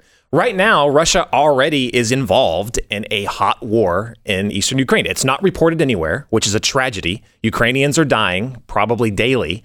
Nobody reports on it, and it's been going on since 2014. It's one of the sadder things in the world right now. It's one of the reasons why the guy from Gazprom was. I mean, when we when we looked at you know where uh, not Gazprom, um, the one that Hunter Biden was with. Oh, Burisma? Uh, yeah, Burisma. One of the things that guy was doing was building an army for on the Russian front, if you will, in Ukraine. He was using some of that money that that we gave to Burisma.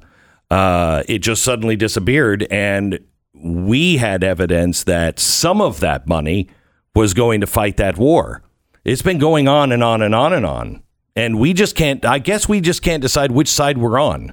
Yeah, a, a billionaire governor. That, that, that was Yeah. absolutely insane. And Yeah. you know, I mean, we were working with them. The people that are in the administration right now, Biden, the point man for Ukraine, they know I mean, Russia. I mean, Putin is a very vindictive guy, right? He Mhm. wants revenge. He knows that those people in power were the ones that facilitated the taking of Ukraine from him. Yeah. So now is the time if you want to do something. So, what do you think that Biden is going to do? He's kind of backed himself into a corner on this. I mean, it really was. He had some leeway with the pipeline, doesn't have that anymore. I, I, so he has a call with Putin tomorrow. Um, they're supposed to call and discuss Ukraine. This is tomorrow. This is Tuesday. So Can everyone needs to watch this. what that's going to be like? No, no, no. The so embarrassing. I mean, It's so so embarrassing. when you hear him talk about any of this stuff, you just feel like, as much as we don't like him and his for his policies, it's terrifying as a nation to have a guy at the wheel who's literally asleep. I mean, he's falling asleep in Yeah. these meetings. At least and, know, there's some and- reporting on and that. And to be on the phone with with with Putin. Putin is. I mean, he was playing three dimensional chess. He plays that kind of chess. you know, in his sleep against someone who's sharp. He's Yeah, difficult he's to defeat. difficult. Here's a situation where you have someone who is as dull as dullards can be. But you know what? I would rather have Biden dealing with him than Kamala. Can you imagine Kamala Harris on the phone with Putin? This is just oh my gosh. This is terrible option versus terrible option. Would she just cackle and dance or something like that when she got when she was like, I don't know how to kill, answer that question. um, but to answer your question, I think that uh, I think that he's going to be forced into big concessions on that call tomorrow. Um, that's and what what are the concessions?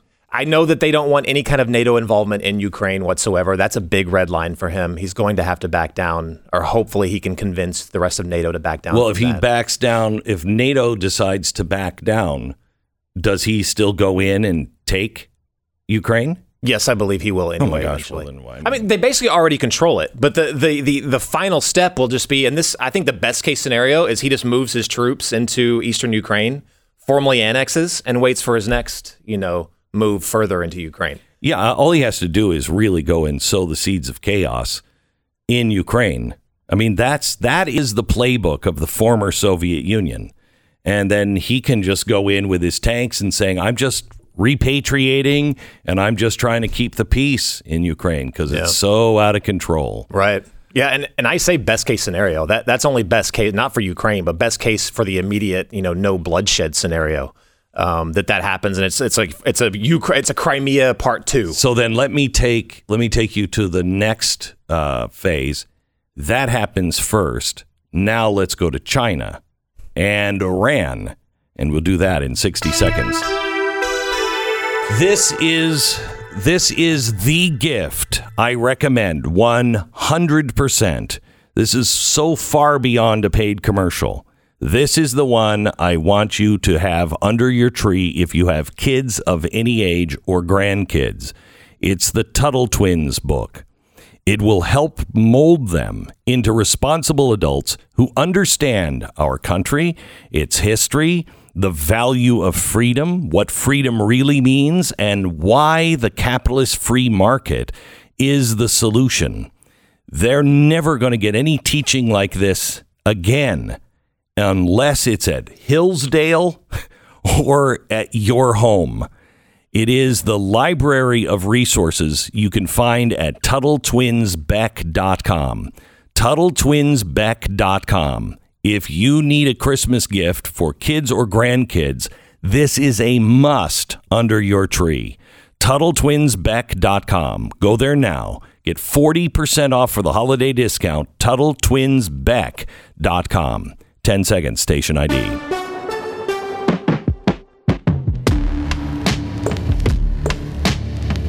Jada. Jada. So let's say he goes in and uh, he just annexes Ukraine and we do nothing and NATO does nothing. What does that tell China? It tells them exactly what they learned from Afghanistan. That a U.S. guarantee in Means them certain nothing. means nothing. Threats mean nothing. Um, and the Taiwan thing is a whole lot larger, I think, for the immediate. Taiwan is a knockout punch for the Western world Mm.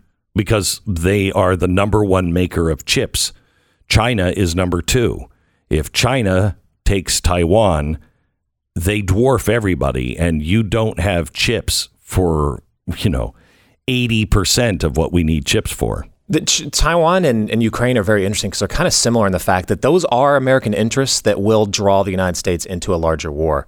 I'll explain as quickly as I can. But the last time someone went after the middle part of Central Europe, uh, Ukraine, those other countries, the United States have, has gone to war to fight to make sure they don't control that area. Um, it's one of the largest resource areas in the world that can challenge the United States if one that, that- that's what brought us into World War One, World War Two, and the Cold War because of that. So that's a prelude to something larger. And Taiwan is the same thing. Whoever can, if China controls Taiwan, they're going to move on and and try to take over the Pacific. You and I that is U.S. interest. You and I have talked about this for years Hmm.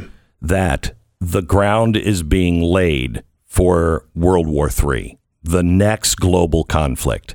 And we're seeing it right now. It is Ukraine and Taiwan. It's those two that are going to play, a, or I should say, Russia and China. That is the Axis power Yeah. and uh, and uh, I think they think the time to do it is right now. And I, I, quite honestly, I think they're right.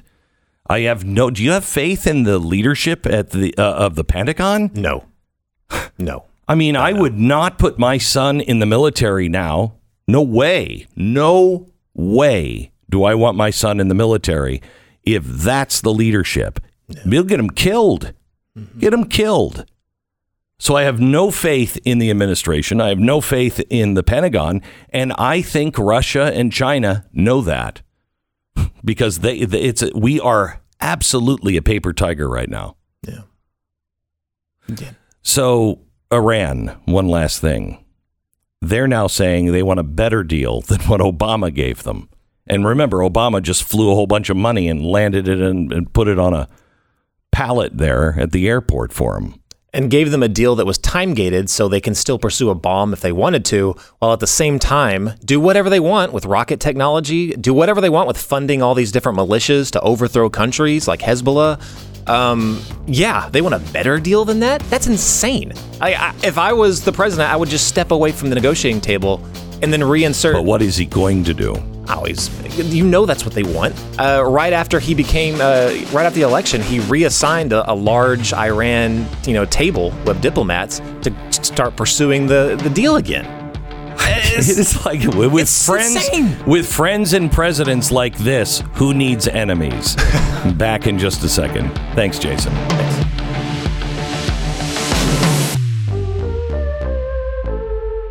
This is the Glenn Beck Program. You know, I love it when they put these Built Bar commercials near the end of the program because it reminds me what is waiting in my dressing room uh, that I'm going to address immediately after the program. Uh, sure, I could go to the gym and work out. Sure. Any health nut would agree that would be a good use of my time. Ah, but there's a reason they're called health nuts, right? Instead of going uh, to the gym, I'm going to go eat a Built Bar, maybe two, because they taste like a candy bar. Uh, I'm told they're actually healthy for me. Maybe not in the volume that I eat them in, uh, but they are made with 100% real chocolate. They taste like a candy bar. They really do. They're high in protein and fiber, low in fat and carbs. I've tasted other protein bars and other health bars. They're awful. They taste like Dow Chemical with a bunch of sand with it. This is a Built Bar. Built Bar is a candy bar that's good for you. Use the promo code BECK15, get 15% off your order. Use the promo code BECK15, 15% off at built.com. That's built.com.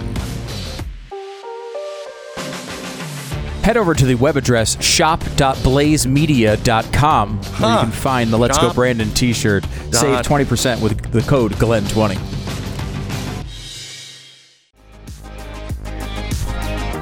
Welcome to the Glenn Beck program.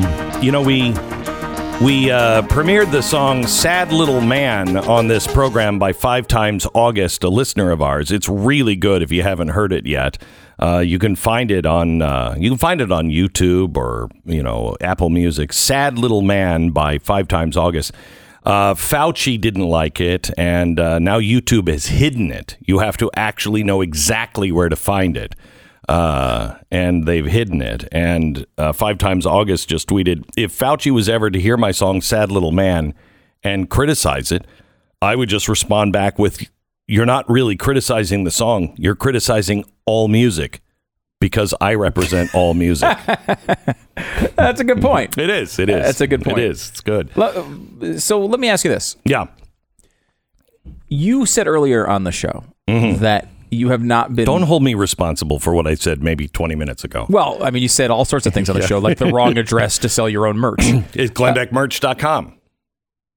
I think that's right now. Yes, it it is is set right. up. GlennBeckMerch.com. The code is uh, Glenn20. That if you wanna makes sense. 20%. That's much better. But beyond that, Yes. more important items Mm, here. You said you were more optimistic than you've been in the last 15 years. Yes.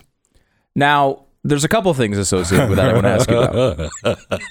I think I know what the first one is. Is oh no, Yeah, because whenever you have optimism, it means we're in for the darkest days of the republic. Uh, so Yeah. we know something terrible is about to happen whenever you're optimistic. So that's one. Is, that hasn't happened though since 2008, and before that it was 2001. So yeah, you, uh, it's true. Just Yeah. all the major events of the past Right. 20 years or so. All right. But you said you were more optimistic. Is it because of things like this where people are stepping up and saying, Yeah. no? yeah, yeah. So here's so here's what I've been thinking.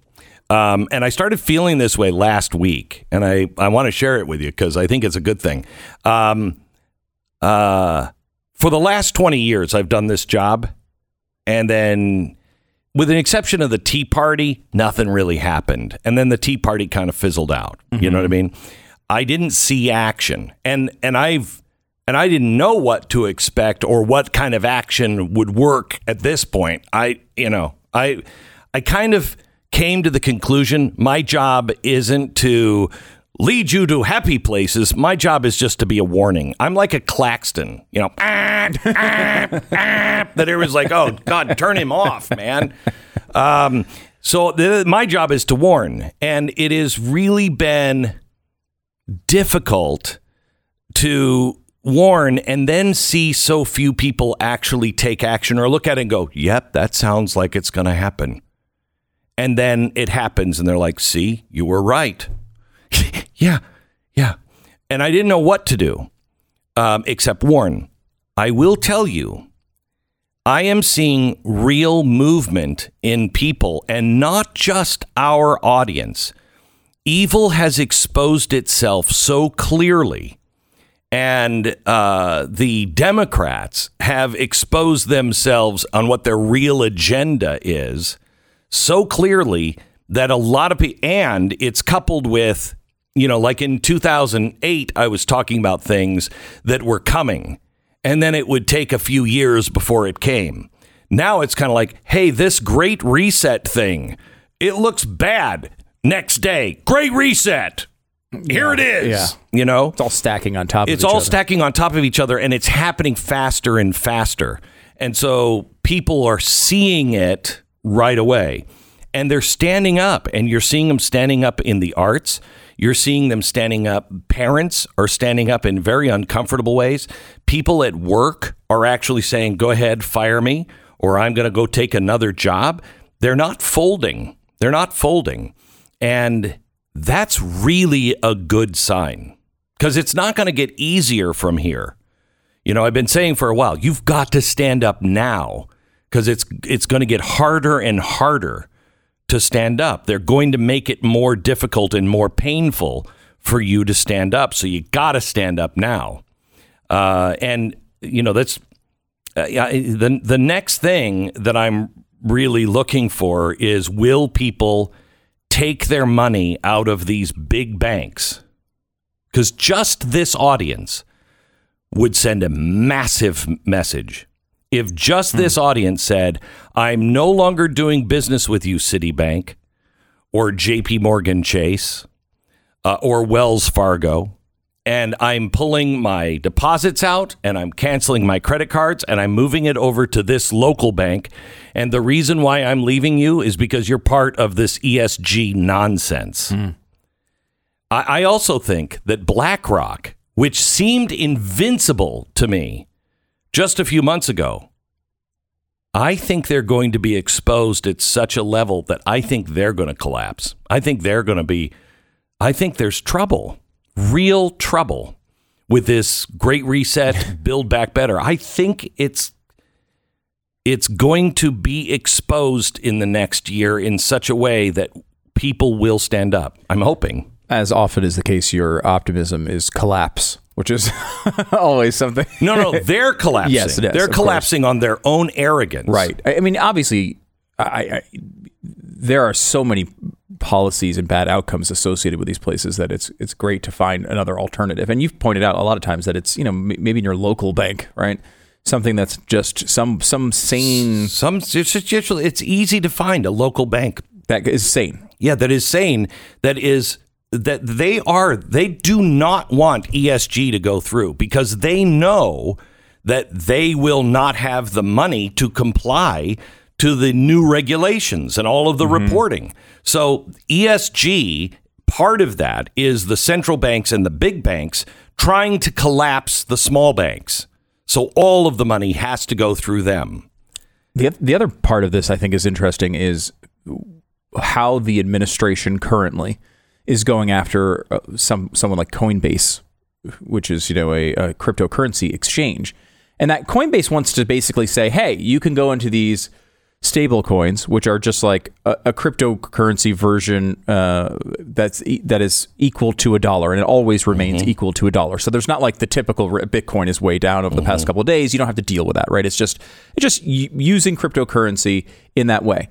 The rates, uh, the interest rates on these accounts, and this is all over the place already, you know, 8 and 10%, 6, 7, 8, 10% on your money without risk, right? I mean, of course, there's always risk in anything, but without any large risk from a major institution that has all sorts of capital behind it.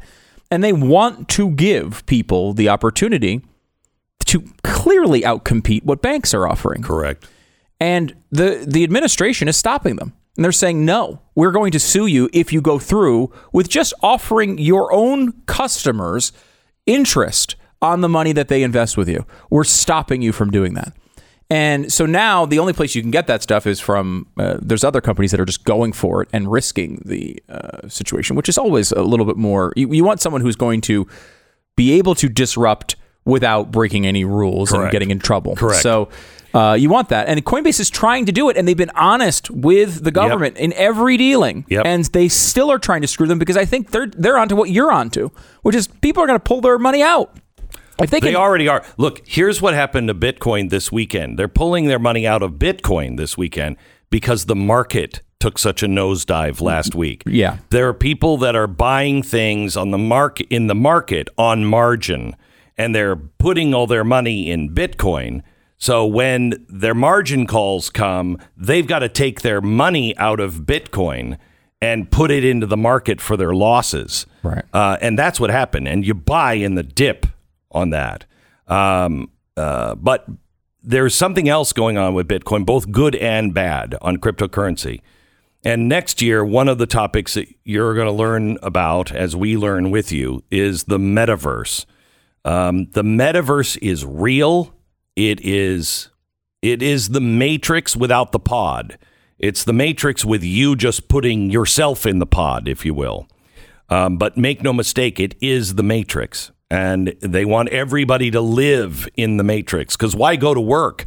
Why go someplace when you can do it virtually and you don't have to worry about you know, building things on new land.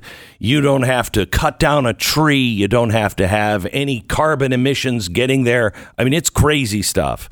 Um, but uh, that is coming. And because of that, a Bitcoin kind of thing has got to be part of it. This is on the bad side. This is why you are seeing the vaccine passports. The vaccine passports are not about the vaccine. It is about getting you used to having a digital ID because you need a digital ID for the metaverse. So it's going to just seamlessly uh, go in.